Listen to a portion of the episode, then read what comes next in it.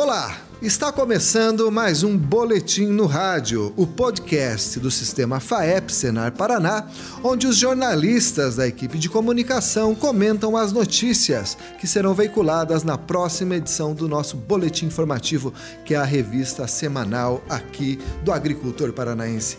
Nessa edição eu estou falando do boletim número 1483. E para comentar essa primorosa edição, eu quero cumprimentar aqui o nosso querido Antônio Senkovski. Olá a todos que nos, estão nos ouvindo, olá André, todos os presentes aqui na nossa nosso estúdio, né, nesse podcast mais uma edição. Também quero cumprimentar a Bruna Miller. Olá, olá a todos que estão nos ouvindo, olá companheiros de mesa. E por último, nosso querido, mas não menos importante, Felipe Aníbal. Salve, salve, senhoras e senhores. Então, essa edição do Boletim Informativo, ela traz um tema que a gente já bateu várias vezes, mas que é um tema muito importante, principalmente para quem lida aí com a pecuária, que é a questão da febre aftosa sem vacinação. Como o nosso querido ouvinte deve saber, o Paraná está galgando aí um novo status sanitário que é de área livre de febre aftosa sem vacinação. Ou seja, o nosso gado vai parar de ser vacinado. Para comentar essa matéria, eu queria chamar aqui o nosso querido Antônio Senkovski, que foi autor dessa matéria e fez uma grande pesquisa para mostrar que esse, esse pleito, esse desejo do Paraná, não é uma coisa de ontem, né, Antônio? É, uma coisa que tem aí uma participação de milhares de pessoas, né? É, nas últimas quatro décadas, pelo menos, né? Então a gente começou a fazer um levantamento desde a década de 70, quando o, o trabalho mais embrionário começou. E assim como a sanidade do Paraná não foi construída apenas por algumas mãos, essa matéria também, porque contou com a ajuda de uma série de profissionais, né? Alguns aqui da casa, é, algumas lideranças aqui que estão acompanhando há bastante tempo, como o Ronei Volpe, o Antônio Poloni, o presidente Adi Meneghetti, que estão aí há vários anos nessa, nessa luta, e pessoas que estão também no campo, né? É, como o senhor Onésimo Locatelli, que foi um, um grande é, médico veterinário que atuou lá na região sudoeste, também na região norte do norte pioneiro. e o seu Silmar Bitter, né? Também, que é um médico veterinário que já aposentado aí pela SEAB, que foi um grande precursor nessa área. É, então debruçou um esforço enorme nas últimas semanas para tentar contar um pouquinho das histórias também. A ideia da matéria justamente surgiu para e além do, dos ganhos de mercado, que serão muito significativos com o Paraná interrompendo essa vacinação obrigatória, mas também contar um pouco das histórias que essas pessoas passaram. Para você ter uma ideia, André, uh, no começo o Paraná tinha um pouco menos de 800 quilômetros de estradas pavimentadas, isso lá nos anos 70. Hoje são mais de 14 mil quilômetros. Então, e ainda tá desse jeito, né? Calcule como é que era antigamente. Então a, a, a, infraestrutura viária do Paraná melhorou muito, né? A gente sabe que tem problemas para se resolver em várias, várias regiões é, uma pauta constante aqui, inclusive, né, da FAEP, cobrando os governantes né, para que é, sejam feitos é, boas concessões, para que os trechos sobre a responsabilidade da, do Estado sejam melhorados, né? Mas é, isso já essa rede rodoviária faz muita diferença. Para você fazer 75 quilômetros entre Nova Prata do Iguaçu e Francisco Beltrão nos anos 70, você levava praticamente um dia inteiro. Imagina só. E hoje em dia essa distância foi encurtada, né? Uh, outra história que o pessoal também nos relatou aqui é que a vacina contra a febre aftosa, além de no começo ela não ser tão eficiente, ela passou por uma melhoria tremenda nesses últimos anos. E naquela época ela não era, não tinha uma eficiência tão grande. E além disso, ela precisava ser refrigerada. Só que não existia rede elétrica ainda em todos os lugares, não existia geladeira para guardar. Então o produtor precisava comprar essa vacina, percorrer às vezes 75 quilômetros que levava o dia inteiro com a vacina dentro de uma caixa de isopor com gelo e chegar na propriedade e vacinar imediatamente, porque no outro dia a vacina já não teria mais efeito se ele não fizesse isso. Então as dificuldades pelo, pelas quais o produtor paranaense passou pra, no começo dessa imunização, para chegar hoje a esse status, né, 40 anos depois, e poder é, sonhar com esse status de livre de aftosa sem vacinação para conquistar os mercados que pagam mais, gerar mais renda, riqueza aqui para o governo do estado, foi uma trajetória de muito esforço para muita gente para as lideranças e também para o produtor rural que está lá na ponta desde desse início. E na tua matéria, Antônio, a gente viu que um dos personagens aí que foi responsável aí pela construção desse sistema sanitário forte e robusto, o mais robusto do Brasil, segundo a análise do próprio Ministério da Agricultura, né? A nosso sistema sanitário da Para está de parabéns. Esse, essa pessoa é o seu Silmar Bührer, que está aí na sua matéria e você que está nos ouvindo aí hoje nós vamos inaugurar aí um, um artifício inédito no nosso podcast. Nós vamos é, ligar para o seu Silmar para ele entrar ao vivo aqui conversar um pouco com a gente. Então você nos dá licença aqui. É o seu Silmar? Oi, seu Silmar, aqui é André, eu sou jornalista aqui do Sistema FAEP Senar e eu estou aqui com o Antônio, estamos fazendo aí a, a, a, o nosso programa de rádio, tudo bem com o senhor? Tudo bem, um prazer falar com vocês e com todo o sistema da Federação. Oh, o prazer é todo nosso. Eu vou passar a palavra aqui para o nosso jornalista Antônio aí para ele dar continuidade aí, é, fazer uma breve entrevista com o senhor. Muito obrigado pela participação. Nós que agradecemos. Silmar, seja muito bem-vindo aqui à nossa programação. É um prazer receber você aqui para contar um pouquinho dessa história, né? Nossa matéria aqui que você ajudou a construir nessas últimas semanas é sobre a questão da febre aftosa, aqui na né? campanha de febre aftosa. Silmar, queria que você começasse essa conversa contando um pouco para gente como que eram, quais eram os principais desafios no início da, das primeiras campanhas de vacinação aqui no Paraná. Perfeito. Eu vou até me reportar uma fase anterior ao meu período como médico veterinário da Secretaria da Agricultura.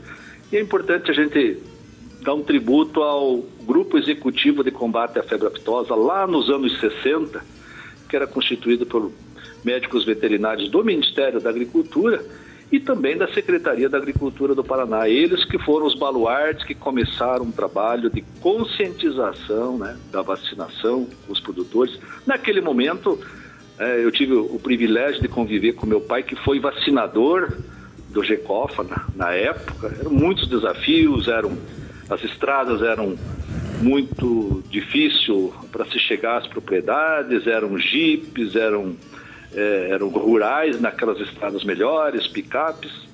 Não havia é, é, luz elétrica em muitas regiões, então as vacinas eram conservadas, levadas de, das cidades maiores para cidades menores em caixas de isopor e depois uma logística para chegar ao produtor. Enfim, foi um, enormes desafios, né? Certo. Com o passar dos anos, essa, essa, essa questão foi melhorando bastante, a infraestrutura, né? Exatamente, porque foi lá da, da, dessa estrutura inicial dos, no final dos anos 60, começo dos anos 70, e isso em todo o Brasil, mas estamos falando agora do Paraná, que aquela estrutura foi o embrião da defesa sanitária animal. E aí, com o desenvolvimento do Estado, estamos falando de algo que aconteceu há mais de 50 anos, né, praticamente, é, a a, a defesa se modernizou, é, cresceu o número de, de, médicos veterinários, né? E eu posso até citar aqui que quando eu entrei na estrutura em 1982, nós éramos, na defesa sanitária animal, pouco mais do que 60 médicos veterinários. Esse contingente hoje, na estrutura da DAPAR, é quatro vezes maior praticamente. Então, aí com energia elétrica, com novas metodologias, com a ênfase no controle do trânsito, né? a partir do momento que se entendeu que não bastava vacinar todos os animais, e também houve um trabalho muito forte do Ministério da Agricultura em fiscalizar a qualidade das vacinas, isso nos anos é, 80 e 90 cresce muito a qualidade das vacinas, notadamente 90, melhora muito a condição diagnóstica com o teste ELISA, que isso proporciona um diagnóstico de qualidade, né?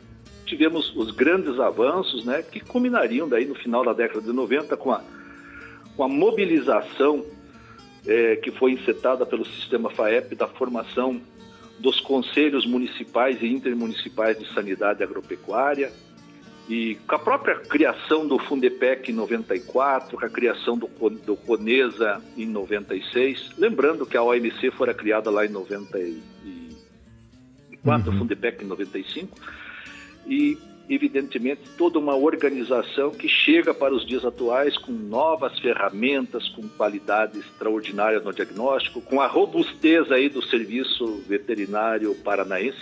Quando se fala em serviço veterinário paranaense, nós estamos falando da estrutura que hoje é existe a campo pela DAPAR, mas nós estamos falando também de milhares de médicos veterinários que estão em sindicatos, em cooperativas, em associações de produtores, em sociedades rurais, enfim, numa gama aí de, entidades que fortalecem o, serviço veterinário brasileiro. E é isso que consta para o mercado internacional. Silmar, e agora fazendo então essa retrospectiva, né, você se colocando aí como um integrante dessa mobilização toda que gerou essa, esse movimento, como que você se sente ao olhar para trás e ter participado de uma forma tão efetiva aí na construção desse sistema sólido sanitário aqui do Paraná? É, eu é, conversava uh, dias atrás com, com vocês e dizia assim do meu orgulho de ter, de ter, junto com meu pai, de visitado algumas propriedades, ainda menino, ele como vacinador.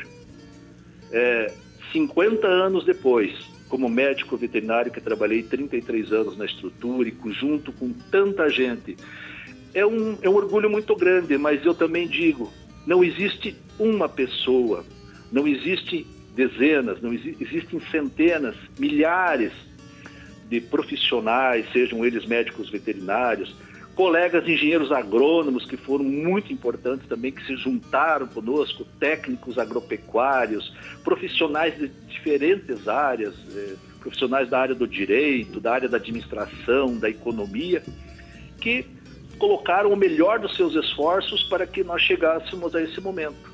Então o Paraná hoje ele colhe os frutos de e é um legado que foi construído, como eu disse, lá por gente que trabalhou nos anos 50, 60, 70, década de 80, 90, já depois do terceiro milênio, com mais metodologias, mas sempre lembrando que alguém construiu uma base lá atrás e se chega a isto hoje, né? penso que nós temos novos desafios, nós temos um mundo que se abre dentro de, uma, de um mundo globalizado. É, o, recente acordo é, firmado entre o Mercosul e a União Europeia abre perspectivas extraordinárias para nossas cadeias produtivas. E o produtor rural, que hoje está extremamente tecnificado, atualizado, né, vai com certeza se, se, se beneficiar disso. E claro que a sociedade também vai ter produtos cada vez com melhor qualidade e, e, o desenvolvimento econômico e social do estado do Paraná também virá por esse eh, caminho também da qualidade sanitária que nós temos. Bom, Silmar, então parabéns pelo seu trabalho junto aí com tantos outros profissionais que você mencionou, né? E a gente agradece muito a sua participação aqui no nosso programa, no nosso podcast semanal. Eu que agradeço o privilégio de poder falar com vocês e de dividir a minha é, experiência, os anos que eu estive na defesa, com tantos produtores que me ajudaram e que estamos aí juntos e hoje, como produtor rural, continuamos essa batalha. Certo, Silmar, um abraço. É isso aí, amigos. Aí, primeira vez que um produtor, produtor não, um, uma fonte aí, um entrevistado entra aqui, vamos dizer, vamos dizer assim, ao vivo no nosso podcast. Bruna, e você também é responsável por uma outra reportagem aqui do nosso boletim informativo sobre o pessoal lá de Pinhalão, que conseguiu uma, uma certificação inédita na área do morango, não é? Exatamente, é a primeira certificação no Paraná, né, de produção integrada de morango. E é uma certificação que ela é, ela é, ela é chancelada né, pelo Inmetro, seguindo as orientações do, do Ministério da Agricultura. E é uma certificação que ela dá credibilidade, né? Ela, ela confirma todo o trabalho de produção integrada que o produtor teve, né? Que envolve sustentabilidade, é, racionamento do, do, uso de agroquímicos, uh, tem rastreabilidade também, enfim, é uma série de, de orientações que o produtor tem que seguir para conseguir essa certificação. E é uma certificação que é, agrega valor né, no produto, enfim, ele pode vender para mercados que pagam mais. E o cenário, qual foi o papel dele nesse processo? Então, o cenário ele oferece cursos que fazem parte da, dos, vamos dizer assim, dos critérios que o produtor tem que seguir nessa produção, né? Como aplicação de, de agrotóxicos, é, boas práticas agrícolas. Em Pinhalão, inclusive, teve uma oficina de manejo integrado no morango, que, é, que, são, que são uma série de, de, de técnicas, técnicas, né, orientações, enfim, que, o, que auxiliam o produtor a, a seguir essa produção integrada e conseguir essa certificação. Inclusive, em Pinhalão, outros produtores que participaram dessa oficina estão aí trabalhando para também conseguir a certificação. Maravilha! E além do curso aí que está ajudando os produtores de Pinhalão, também teve um curso de drone aí que deu o que falar, né, meu amigo Felipe Anibal? É um curso que vem dando muito Vem que dando o falar, que falar, né, André? É um curso que mantém a agricultura, agropecuarista paranaense na, no conceito moderno de agricultura de precisão. É um curso que foi inaugurado este ano, né? Teve uma turma piloto em novembro do ano passado para definir a metodologia, a formatação, os parâmetros do curso, mas que foi incluído no catálogo do Senar neste ano e só de fevereiro para cá, para você ter uma ideia, já, já se formaram mais de 100 turmas. Ô, louco, 100 100 turmas, turmas, ou é. seja, são vários, produ- centenas de produtores aqui São mais de 700 produtores e para você ter uma ideia, teve mês que a gente teve 27 turmas, ou seja, quase uma turma formada por dia. Se considerar os dias úteis, mais de uma turma formada por dia útil, né? Então é um curso que de fato veio para ficar, né? A, a gente sabe que o produtor rural não, não fica para trás no que diz respeito ao uso de tecnologia, né? Um, algo indispensável e que os drones estão fazendo parte desse universo, né? Estão sendo usados muito para para inspeção e para monitoramento de áreas, enfim, tem diversas, inúmeras aplicações, tanto na agricultura quanto na pecuária e sucesso absoluto. E, assim, já tem formadas, for- turmas formadas previstas para os próximos meses, para agosto e para setembro. E você já viu, Felipe Aníbal, aquele vídeo em que um drone toca uma boiada? O cara vai controlando o drone e o boi fica com medo do drone. Sei que o drone substituiu o peão ali naquele vídeo. Eu vi esse vídeo, muito interessante, e segundo um dos instrutores que a gente entrevistou para essa matéria, isso é apenas um dos usos, né? É, na pecuária, por exemplo, ele tem aplicativos que por meio das câmeras fazem a contagem do rebanho, é usado para identificar animais que fugiram de repente, então animais que estejam feridos, então ajuda muito o produtor a ter o rebanho nas mãos, sem que ele precise para isso ir a campo, né? Ele pode fazer isso quase que de forma remota, né? E para lavoura tem outras uma série fantástica de aplicações também. Inclusive algumas câmeras que são aplica que são dotadas de sensores que são capazes inclusive de identificar pragas e doenças na lavoura. Então é um uso fantástico e que vem auxiliando muito o produtor eh, na gestão da, da lavoura e que o Senar, claro, muito atento a essa demanda, já formatou esse curso que está sendo um sucesso de público e renda. E falar em sucesso de público, meu querido, o que que tem esse boletim além dessas matérias que a gente já falou? Rapaz, a gente tem uma matéria sobre a janela da mandioca, né? Com Isso. perspectivas de exportação, que inclusive o senhor assina essa matéria.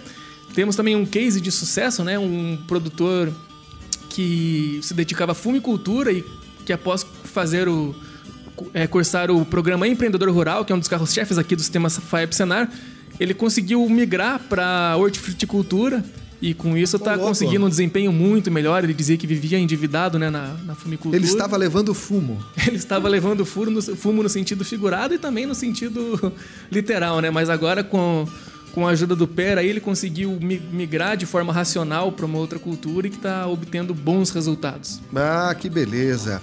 E outro destaque que esse boletim traz aí que eu queria dividir com todos vocês ouvintes é que no próximo dia 28 agora de julho nós comemoramos o Dia do Agricultor. E, e para não ficar de fora, o Sistema FAEP Senar, como faz todos os anos, preparou uma campanha com todo carinho para vocês que acompanham aí a gente nas redes sociais, na nossa revista. Essa campanha ela começa já nessa edição do boletim com uma matéria da Bruna que vai falar um pouco de como que essa campanha vai ser estruturada aí ao longo dos próximos dias, não é? É, uma matéria mais ah, como uma homenagem né, ao Dia do Agricultor e, e seguindo um pouco da nossa campanha, né, do- dos sete motivos porque a gente precisa celebrar esse dia, né, e agradecer ao agricultor eh, por pela sua contribuição eh, em, em tantos, em tantos âmbitos, né? Não apenas na, na questão de colocar comida na mesa, mas economicamente, proteção ambiental, enfim.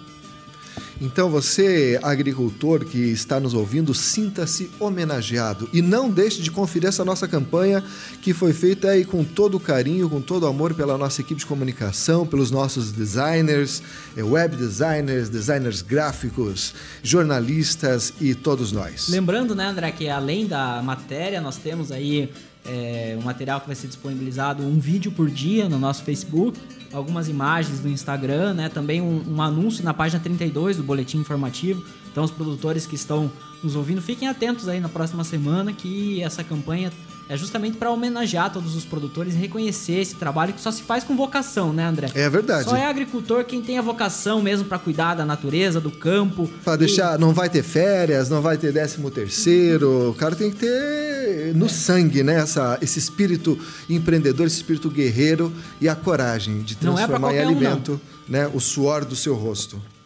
É isso então, meus amigos. Eu queria agradecer aqui aos meus amigos de bancada por mais essa edição. É, queria dar o- a ficha técnica aqui. A edição do nosso podcast é de Lucas Silva, a coordenação da comunicação social é de Carlos Guimarães. Você também encontra esse podcast no nosso website, que é o www.sistemafaep.org.br. Você clica ali na barra é, rádio no menu rádio e você vai encontrar ali os outros podcasts que já foram gravados, né? E você também deve seguir as nossas redes sociais. Nós estamos no Instagram, no Twitter, no Facebook, no YouTube. Onde mais, Antônio? No Twitter, né, também. Twitter. na- no, no Flickr. No Flickr. Olha, é, você tem um smartphone? Todas as redes sociais que tiver, muito provavelmente o Sistema FIPE tá lá também. LinkedIn também? LinkedIn. Aí, ó. Você não vai ficar eh, de, de fora das nossas notícias aí, nem que você queira, meu amigo. Então é isso. Eu queria agradecer a você, ouvinte, principalmente, e convidar você para ouvir o próximo podcast na semana que vem. Muito obrigado.